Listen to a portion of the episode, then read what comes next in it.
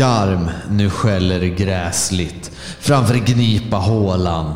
Fjättern skall brista och fri blir ulven.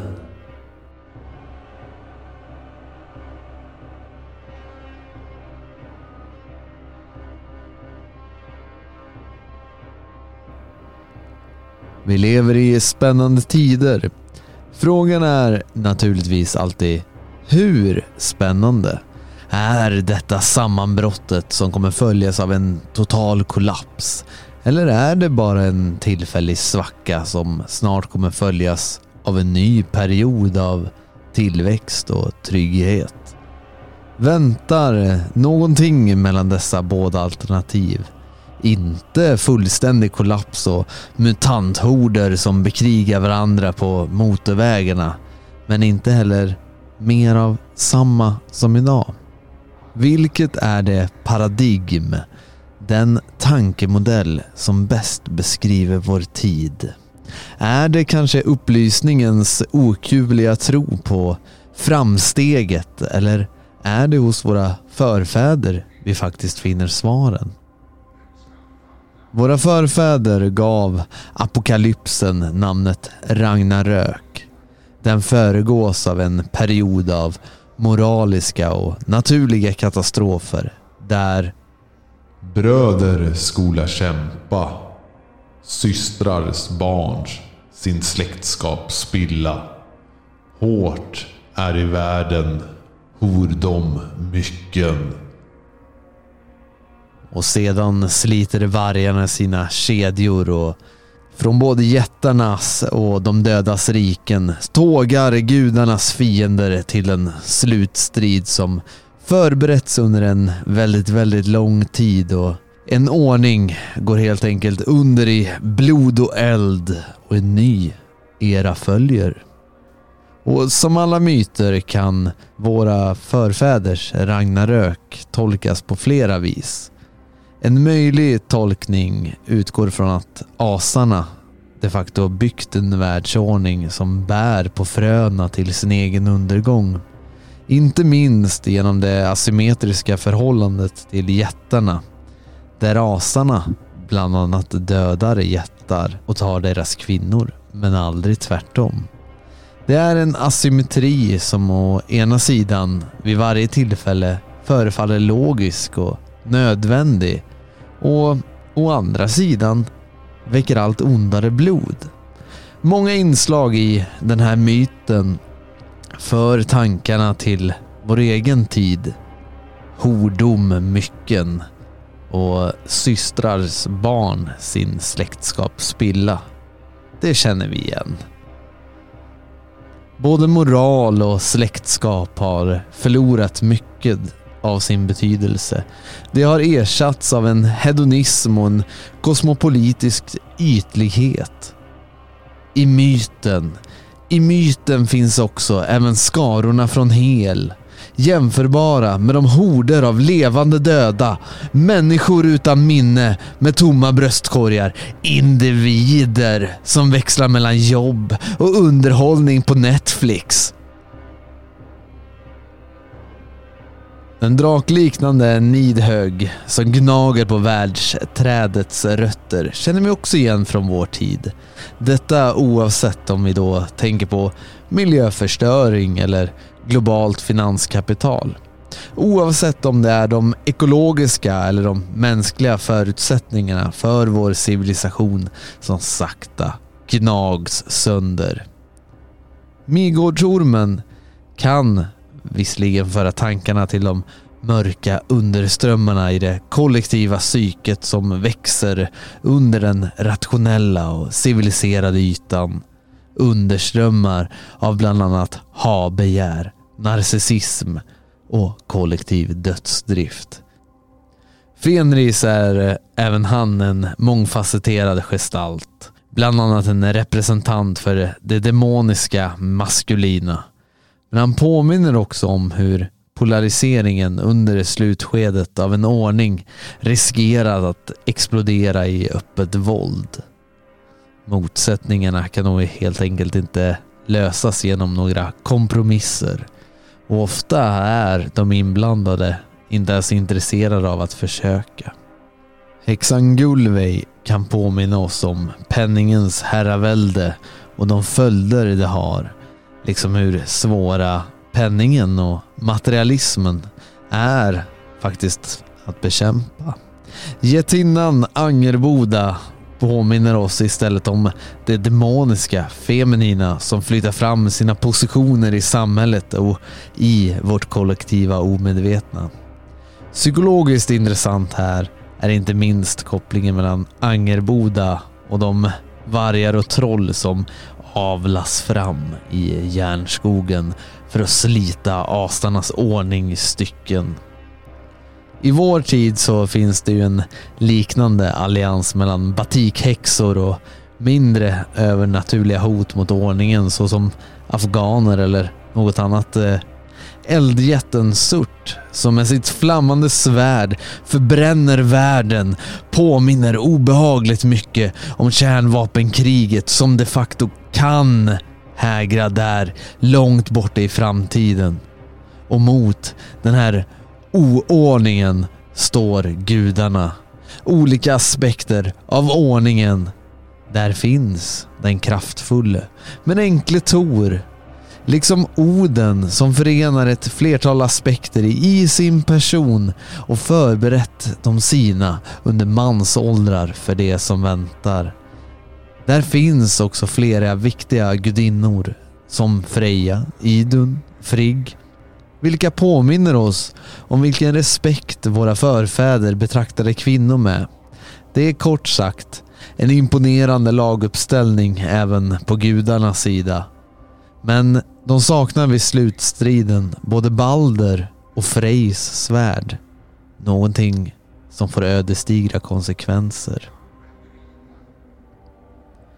Detta är som till synes en en möjlig tolkning bland flera, även om den som vi kommer att upptäcka är oväntat användbar för att förstå vår egen tid. Inte minst Lokes barn är på samma gång outgängliga inslag i varje ordning, lika nödvändiga som gudarna. Och kanske ursprungligen gudar i sin egen rätt. Även Oden har en stark koppling till jättarna och deras uråldriga visdom. Asatron är som bekant inte dualistisk på samma sätt som kristendomen eller för den del den moderna egalitära liberalismen. Men myten påminner oss ändå om att varje ordning har en början och ett slut och är på så vis en ganska nyttig motvikt mot samtidens historielösa optimism i varje ordning växer det konflikter och processer som en dag kommer leda till ordningens undergång. Angerboda avlar fram sina troll. Frej förlorar sitt svärd. Relationen mellan gudar och jättar försämras steg för steg.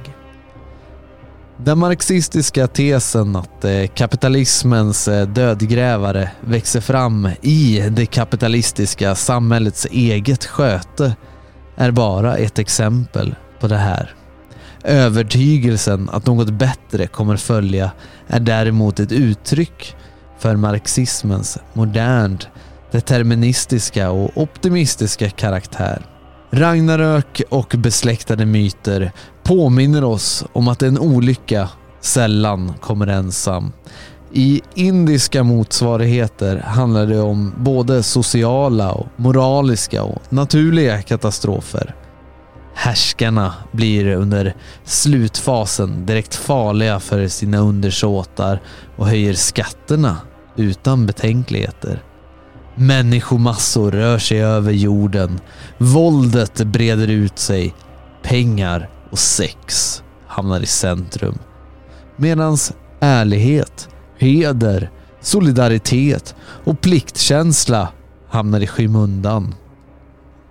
Svält och sjukdom plågar människorna. Varja vinter och andra naturkatastrofer drabbar världen. Men myten kan också vara en nyttig motvikt mot den överdrivna pessimismen och determinismen. Gudarna, hur man nu väljer att tolka dem, ingriper nämligen när oordningen helt enkelt gått för långt.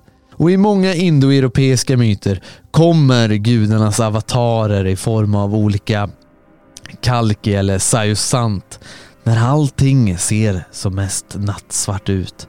För att bestraffa de ogudaktiga. En ny ordning och en ny guldålder tar därpå vid och processen börjar helt enkelt om. Möjligheten till regeneration finns och det är upp till oss att identifiera de här möjliga källorna.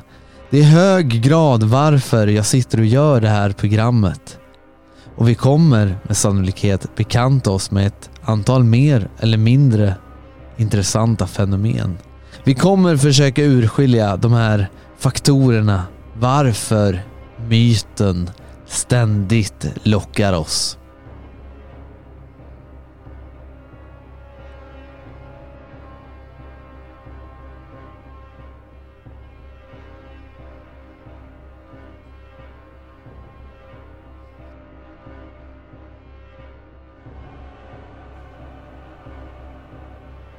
Utan ett minne av vårt gemensamma förflutna och de grundläggande myterna som vårt folk bär på definierar och avgränsar oss från andra.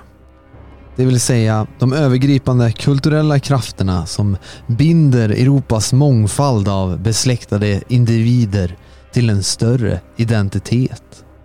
Upphör det här så upphör ett folk att vara ett folk.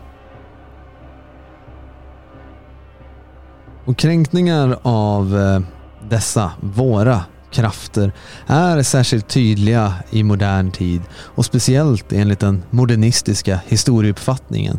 Vilket nedvärderar folk, vårt folks ursprung och våra myter och söker befrielse från tidens linjära framåtskridande. Och mot denna uppfattning så måste vi ställa en annan idé en idé som gör gällande att ett folks största prestationer uppstår från kulturarvets mest ursprungliga impulser. Det sägs att eh, historien börjar med människans ursprungliga synd. Så betraktar i alla fall historien av de kristna.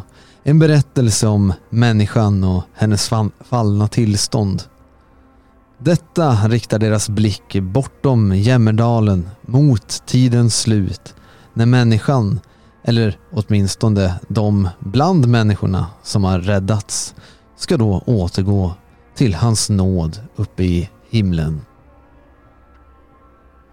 Från denna eskatologiska historiesyn som kulminerar i den yttersta domen, begynnelsens motpol uppkommer en linjär tidsuppfattning.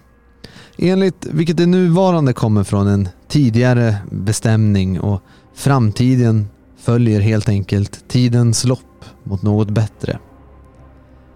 Inom det här ramverket av ett oåterkalleligt framåtskridande löpande från syndafallet till frälsningen. Från det särskilda till det förlösande allmänna upphör tiden att fungera som en periodisk cykel och blir en vektor som stiger från skapelsen som vilket äger rum en och endast en gång till Moses, till Jesus, till Kristi uppståndelse och slutligen till världens slut och vi alla får stå framför pärleporten eller domens dag. Händelserna är belägna i olika stadier i frälsningens skridande uppför denna sluttning där varje stadium representerar en nutid som är åtskild från det förflutna och framtiden. Tiden helt enkelt homogeniseras på ett så sätt till en rad på av varandra följande nupunkter där alla punkter något sånär motsvarar varandra. Den här linjära följden som dessa ögonblickspunkter bildar blir i sin tur en del av en dynamisk process i vilken det gudomliga syftet förverkligas, som Kristoffer Dawson uttryckte det. Samtidigt har denna betoning av den teleologiska och kulminerande utgången av det historiska förloppet effekten av att mumifiera det förflutna för en framtid som förkastat allt som kommit före den. Och det är med John Miltons ord som jag säger att historiens enkelriktande framåtskridande är citat tidens gång tills tiden står stilla och människor undflyr den. Eftersom kristendomen förutsätter att det ligger en förnuftig nödvändighet bakom tidens så kallade kurs tror i alla fall jag att kristendomens linjära historieuppfattning har den effekten att eh, låsa in människan i ett abstrakt tidsmässigt kontinuum vars enda önskvärda utfall, frälsningen, fördärvar vår vardandets oskuldsfullhet. Ungefär som moderniteten ger detta tidsbegrepp även den en messiansk form då kristendomens eh, sekulära avkommor, liberalismen och marxismen delar ett eh, liknande motto om frälsningen utformat i mer administrativa snarare än andliga termer där bruttonationalprodukt har ersatt Kristi nåd och lyckan, frälsningen och förnuftet, tron. Men lika fullt eh, en form i vilken historien skrider bortom arvet från det förflutna och varje nytt steg övervinner det föregående i en fortgående befrielseprocess. Modernister förkastar i stort sett eh, allt vad den kristna översinnligheten egentligen bara för att återupprätta den som ett eh, eminent framåtskridande i vilket eh, den gudomliga uppenbarelsen ger vika för det så kallade förnuftet. Denna sekulariserade version av den linjära synen på tiden gör även vår historia till en process som inte längre styrs av livet utan någon form av metafysik som söker någon slags förlösning i, i det som komma skall. Vänta bara, det blir snart bättre. Invandrarna kommer betala våra pensioner. Bara vi kan rädda ekonomin så kommer det snart se bättre ut. Det är argument vi hör så gott som dagligen. Vi ser hur socialismen än idag pratar om deras världsomspännande klasskampsseger över hela världen och framåtskridandet är allt som spelar roll. Det är de moderna motsvarigheterna till det gudomliga logos. Och det för med sig att det den här universella lösningen på rationalitet eh, ger till varje socialt, moraliskt och politiskt problem som det förflutna har efterlämnat. Man kan helt enkelt inte lösa problemen i grunden. I såväl sina kristna som sina modernistiska former så medför alltså det här linjära begreppet ett riktat, likformigt och moraliskt framåtskridande som föreställer sig framtiden som ett övervinnande av det förflutna. Trots den rationella nödvändighet som länkar samman begynnelsen och historiens slut nedvärderar detta linjära perspektiv själva innehållet i hela historien. Modernisten ser historien som ett citat, ett stort pappersark fyllt av veck som behöver slätas ut. Slutcitat. På samma sätt som eh, den eh, hängivne kristne tror att historien börjar med arvsynden och människans förvisning från paradiset så ser liberalen, eller den moderna människan, historien inledas med det samhällskontrakt som leder individen ut ur det fria naturtillståndet och in i samhället. Marxisten antar att historien tar sin form med den ursprungliga kommunismens slut och uppkomsten av det hemska klassamhället. I alla dessa varianter ses historien som ett ständigt framåtskridande som leder bortom det förflutnas träldom. Det är en process som ska räta ut de historiska vecken. Själens frälsning, marknadens framsteg, klasskampen. Var och ett av dessa perspektiv strävar efter att övervinna ett ursprungligt fall. I det att det historiska förloppet söker återuppny en, eh, ett ofördärvat ursprung.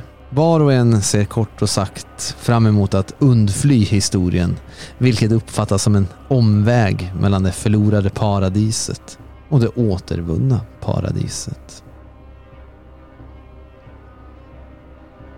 Mot den här eh, moderna uppfattningen av historien som eh, upphäver ett ofullständigt förflutet för en fullständig framtids skull så måste vi ställa våra långa minnen. Våra långa minnen frammanar Europas så kallade primitiva urminne. Ett minne som väller upp inom oss så snart vi blir allvarliga. Genom denna tonvikt på det uråldriga och det primitiva, på de vi är, i Europas förflutna snarare än på en framtida förlösning längre fram så kallar urminnet på de mest avlägsna tidskrymslen där den europeiska tillvarons innersta källor är belägna. Från dessa så härleder europeen sin identitet, sina handlingsmönster, sin regeringsetik och framförallt sina medel för att forma framtiden och säkerställa sin överlevnad som folk. Ett folk utan fast förankring i detta minne kommer helt enkelt sakna överlevnadsförmåga. Och skeptikern kommer dock fråga sig hur övertygande är det att tänka sig att Europa utgör en sådan minnesgemenskap? Den vedertagna akademiska uppfattningen var länge att det forntida Främre Orienten helt enkelt var grogrunden för vår europeiska kultur och att den europeiska civilisationen inte har sig själv utan någon annan att tacka för sin existens.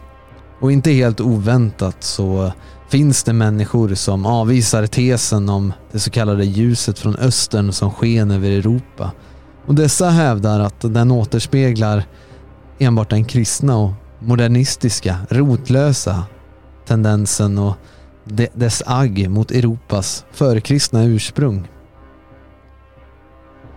Mot den här utbredningsidén som förlägger Europas rötter till Eufratflodens dalgång i Irak så måste man argumentera för det europeiska ursprungets oberoende vi kommer från Iliaden och Eddans folk, inte från Bibelns.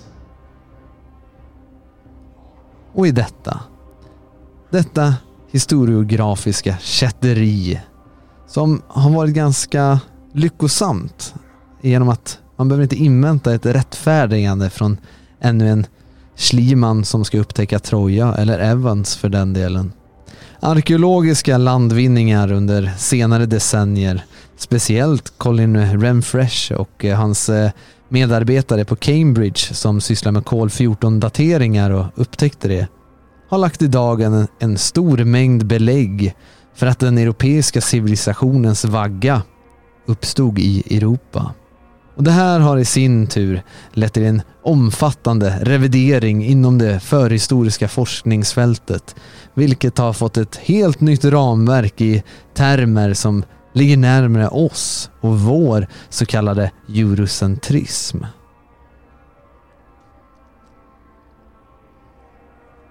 Denna revidering inom forskningen förminskar inte det man åstadkom i Främre Orienten, men förändrar den allmänt vedertagna synen på den europeiska världsdelens och vårt barbariska ursprung och föregivna tacksamhetsskuld till icke-europeiska källor. Den moderna forskningens historiografiska försvagande av det arkaiska Europa och den kulturellt negativa verkan detta fört med sig bleknar i jämförelse med den totala likgiltigheten Europas grundare, indoeuropeerna, fått utstå. Trots den avgörande roll indoeuropeerna spelade i den så kallade förhistorien. Men det folkliga intresse som de fortsätter att väcka är intressant även om det sällan är studier och forskning om deras historia som når universitetens kursplaner. Indoeuropeerna är brännmärkta inom akademin då man påstår att det ska ligga nära nazisternas ariska kult. Och studierna om dem är idag begränsade till några få akademiska institutioner där de bedrivs i marginalen av redan marginaliserade vetenskapsgrenar. Icke desto mindre är indoeuropeerna, särskilt deras keltiska, germanska, latinska och helenska förgreningar, Europas grundare. Detta framhävande av vårt ariska kulturarv har som väntat blivit ett slagträ för moderna människor och våra kritiker. Vilka är erfarna i reductio ad Hitlerum med dess potentiella explosiva anklagelsepunkter. På gott och på ont är Europas indoeuropeiska rötter gemensamma med rötterna för det folk som faktiskt erövrar den här världsdelen under tredje och andra årtusendet före Kristus och la grunden inte bara till Europas språk, kultur och öde utan även för Europas unika biologiska särart. Det är grunden för Europas folk.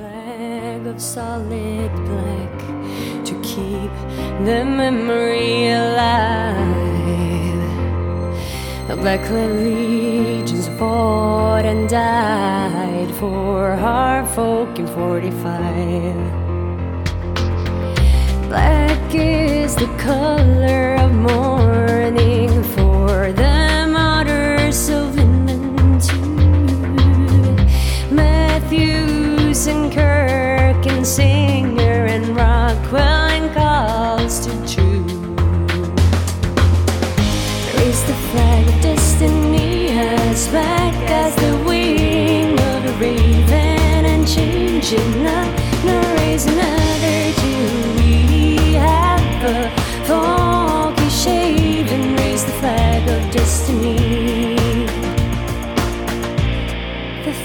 destiny.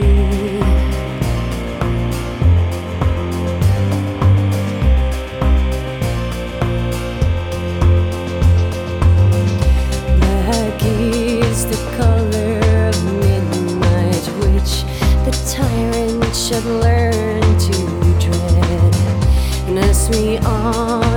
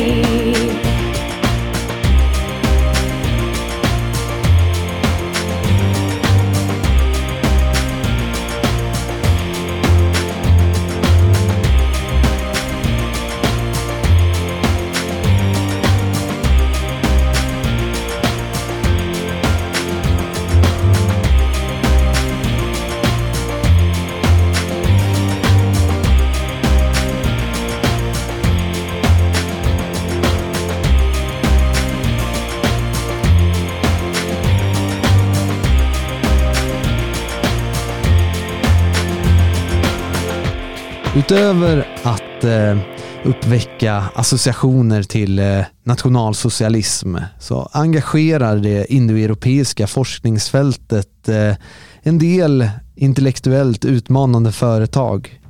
När eh, Tankesmedjan Gress i Frankrike började sin metapolitiska strategi under slutet av 1960-talet så var det indoeuropeiska forskningsfältet praktiskt taget okänt inom etablissemanget och intelligensian. Trots att en av världens främsta forskare och indoeuropist var hemmahörande i just Frankrike. Dessutom var det indoeuropeiska forskningsfältet under lång tid och förblir så tyvärr till denna dag huvudsakligen filologiskt och kunde inte anpassas efter det slags kulturella projekt som Gress ville driva. Först vid slutet av 1930-talet i och med Georges Dumesils arbeten. Ett arbete som stor utsträckning åsidosattes ända tills Gress upptäckte det. Blev det möjligt att dra några betydelsefulla slutsatser om Europas ursprungsfolk och utmana den förhärskande tesen om ljuset från Orienten som lyste över Europa. Georges Dumesil behärskade 20 indoeuropeiska språk och använde metoder som före honom bara hade använts av språkhistoriker. Han ägnade hela sitt liv åt att jämföra skriftliga lämningar från de olika indoeuropeiska folken. Och i den här jämförande forskningen som omfattar 60 böcker och flera hundra akademiska artiklar relaterar han detaljer i Rig Veda, Iliaden, Odysseen, de irländska berättelserna, de våra fornnordiska sagor och all annan indoeuropeisk litteratur till mönster och gestaltningar som tycks utgöra en gemensam helhet och peka mot samma ursprung. Dumesil förutsatte inte förekomsten av ett allmängiltigt eller arketypiskt förnuft idén att kulturella skillnader mellan folk kunde tillskrivas deras olika stadier i samma evolutionära utvecklingsriktning. Något som tidigare studenter av jämförande mytologi gjorde. Dumesil godtog att en kultur inte kan reduceras till en annan. Att världens språk inte har en enda utan en mängd olika ursprung och att världens mest primitiva folk såsom pygméerna i Kongo eller aboriginerna i Australien inte representerar den mest ålderdomliga kulturformen. Och han varnade för de missförstånd som oundvikligen uppstår när man jämför de skenbara likheterna mellan fullständigt olikartade kulturer. Han vidhöll att endast relaterade element från besläktade kulturer och folk kan jämföras utan att förvanska den inneboende betydelsen. Kulturer, likt mentalitet, kan inte reduceras till varandra. De skapar sina egna universum och beter sig enligt sina egna egenskaper.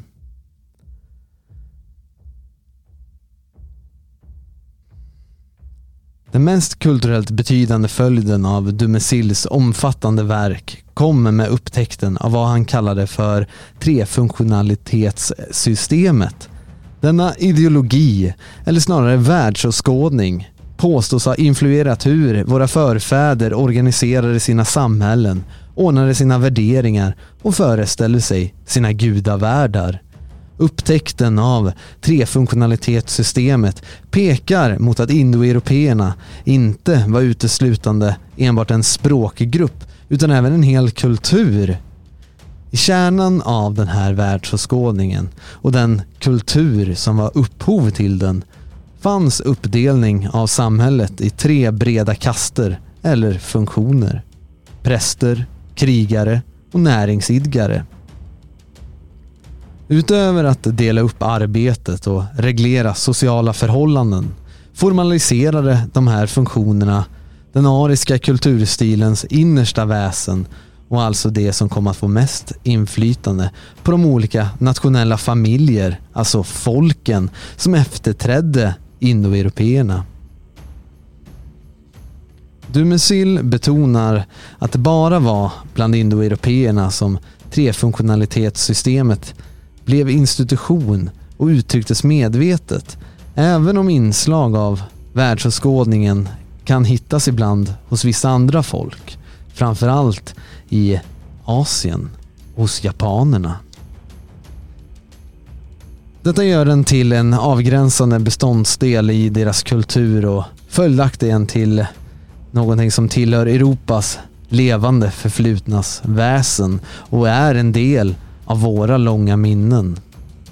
Dumesils eh, trefunktionalitetssystems principer upprättade grunden för den europeiska kulturen och lät folket styras av sina främsta representanter, det vill säga de visa män och präster som utförde de heliga ritualerna samt mindes förfäders berättelser och av, av den krigararistokrati på vars mod och självuppoffring hela samhällets överlevnad berodde på.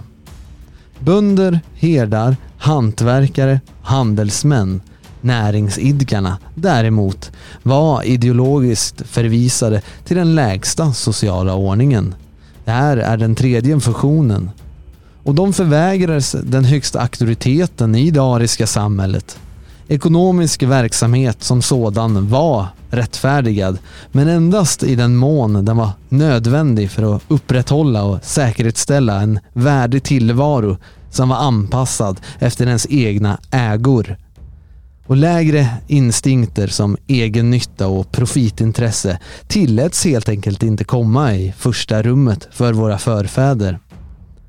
Genom att på detta sätt betinga den europeiska mentaliteten gjorde tredelningen att visdomet och modet blev viktigare än ekonomiska funktioner.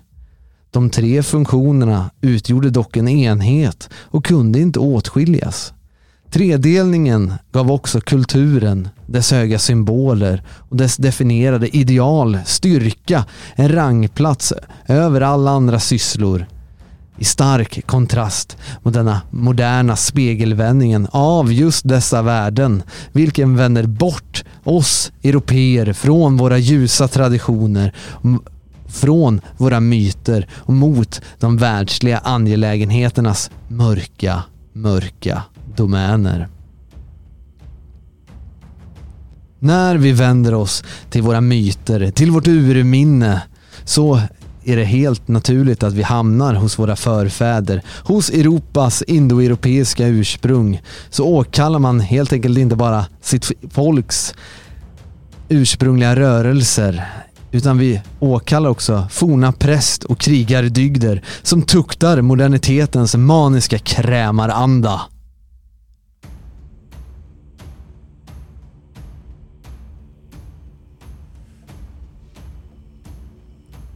Det finns en betydande skillnad mellan mytos och logos som bäst beskrivs av den andliga klyfta som åtskiljer det forntida Europas öppna holism från den judisk-kristna moderna dualismen och dess eh, liberala avläggare. Och Det är ett ställningstagande för mytos vars eh, metaforer framkallar vad man kallar sanningar som är omöjliga att förstå med eh, modern analytiska och dialektiska metoder så måste man ta ställning för en tradition som anses vara mest bindande. Mytens sanningsspråk som man inte ska förväxla med mytologi. Allt det här allt medans eh, kristendomen och liberalismen stäm, stämplar myten som en uppdiktad gestaltning av någon form av hednisk vidskepelse och oförnuft. Skillnaden mellan dikt och verklighet är inte objektiv och tillhör inte tinget självt. Den blir till inom oss. Sanningen är med andra ord inte ett verk av någon naturlig upplysning utan föds ur en erfarenhet av världen när sanningen tolkas och förstås kulturellt, subjektivt och föreställningsmässigt. De Benoit påpekar att Logos självt eh, ursprungligen var en av Mytos framställningar då bilden av idén föregår och ofta är mer betydelsemättad än dess, dess diskursiva formulering. Dessutom, då logiska propositioner med sin generella innebörd ignorerar sanningens perspektivistiska natur säger logos ingenting om världens mening. Logos må därför vara en mer logisk, analytisk och tydligt utvecklad tankeform. Men den är inte kognitivt överlägsen mytos och ofta mindre tankeväckande och omfamnande. Än viktigare är att logos, särskilt i sin moderna form, tömmer världen på alla de mytiska sanningar som en gång utgjorde hela Europas innersta väsen. Mot detta brytande av förtrollningen som lämnar oss europeer så maktlösa inför de stora hotande utmaningarna som möjliggör ett återblivande av Europas mytiska kulturarv, att europeerna vi återfinner källorna till vårt innersta väsen och hela det europeiska projektet kan återfödas och vi kan resa oss ur ruinerna av den moderna världen.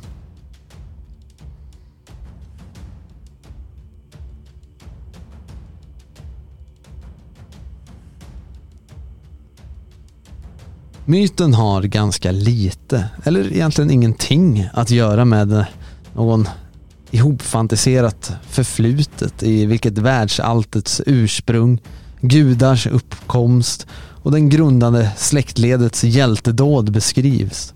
Snarare har myten huvuduppgift alltid varit att tillhandahålla, tillhandahålla förebilder för ett meningsfullt beteende. Den begynnelse den allegoriskt berättar om hur världens inneboende kaos blev ett särskilt kulturtraditionskosmos. Kosmos är grekiska för ordning. Och alltså vad denna ordning behöver för att vidmakthållas, snarare än att vara historien om ett folks ursprung, är myten berättelsegrunden för allt som gör ett folk till vad det är och följaktligen vad det kan bli. I denna bemärkelse är den belägen bortom sanning och falskhet. Bortom bekräftelse och vederläggning. Mytens huvudfunktion är att koda de belysande tidigare fall, hur beklädda av legender och poesi de än må vara, som en gång ägde rum och åter äger rum när helst ett folk hörsammar sitt livskrafts skapande drifter inför sig själv, sitt kosmos. Genom att bevara våra långa minnen och våra minnen av dessa ursprungskrafter erbjuder myten åtbörder som de kräver att det högst hos ett folk ska härmas och upprepas. Myten må aldrig vara så uppdiktad, men den uttrycker mer sanningar som undflyr de analytiska och diskursiva omdömen grundad som den är på en kulturs tolkande möten med sin värld en kosmologisk vision av framtiden. Grundvalarna för en kulturellt definierad tillvaro skapas, förevigas och blir ständigt omskapade genom den mytiska inristningen av dessa sanningar och det kulturarv de grundlade. grundlade. Myten gör inte så stor åtskillnad mellan inre och yttre, subjekt och objekt, medvetande och materia utan behandlar dessa motsatspar som mångfaldiga yttringar av livets omfamnande helhet. Eftersom myten är mer av ett förhållande till världen än ett teckensystem om världen. Först när myten och livet som upprätthåller den dör, det vill säga först när den upphör att vara ett livskraftigt förhållande till världen, blir den enbart en mängd inbillade trosföreställningar utan social och existentiell vikt och vi kommer se våra gamla myter förstöras och förvanskas och se dem på bästa sändningstid med nya Marvel-filmen.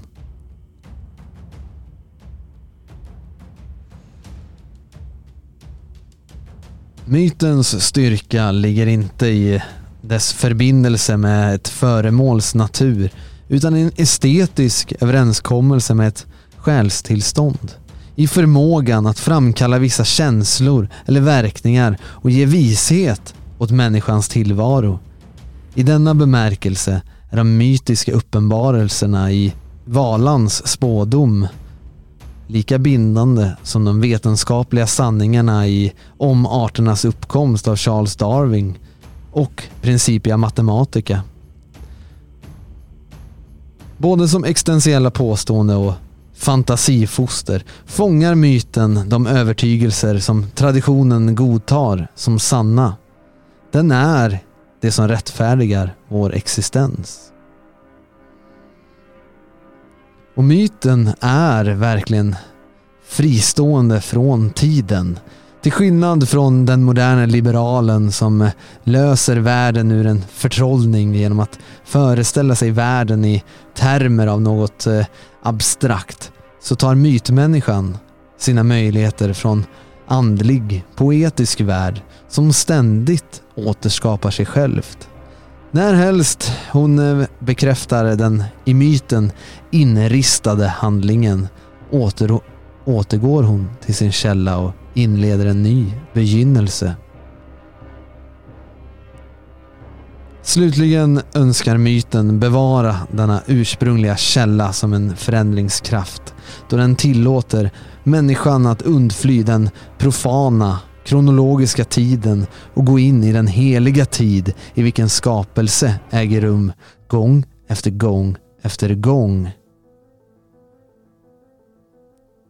I blottandet av ett folks sanning känner inte myten några oföränderliga sanningar allt medan den tjänar som en källa till mening och vishet i en annars meningslös och osäker värld modernitetens ankomst och den inskränkt förnuftiga förståelsen av världen så må våra hedniska myter ha försvunnit ur sikte.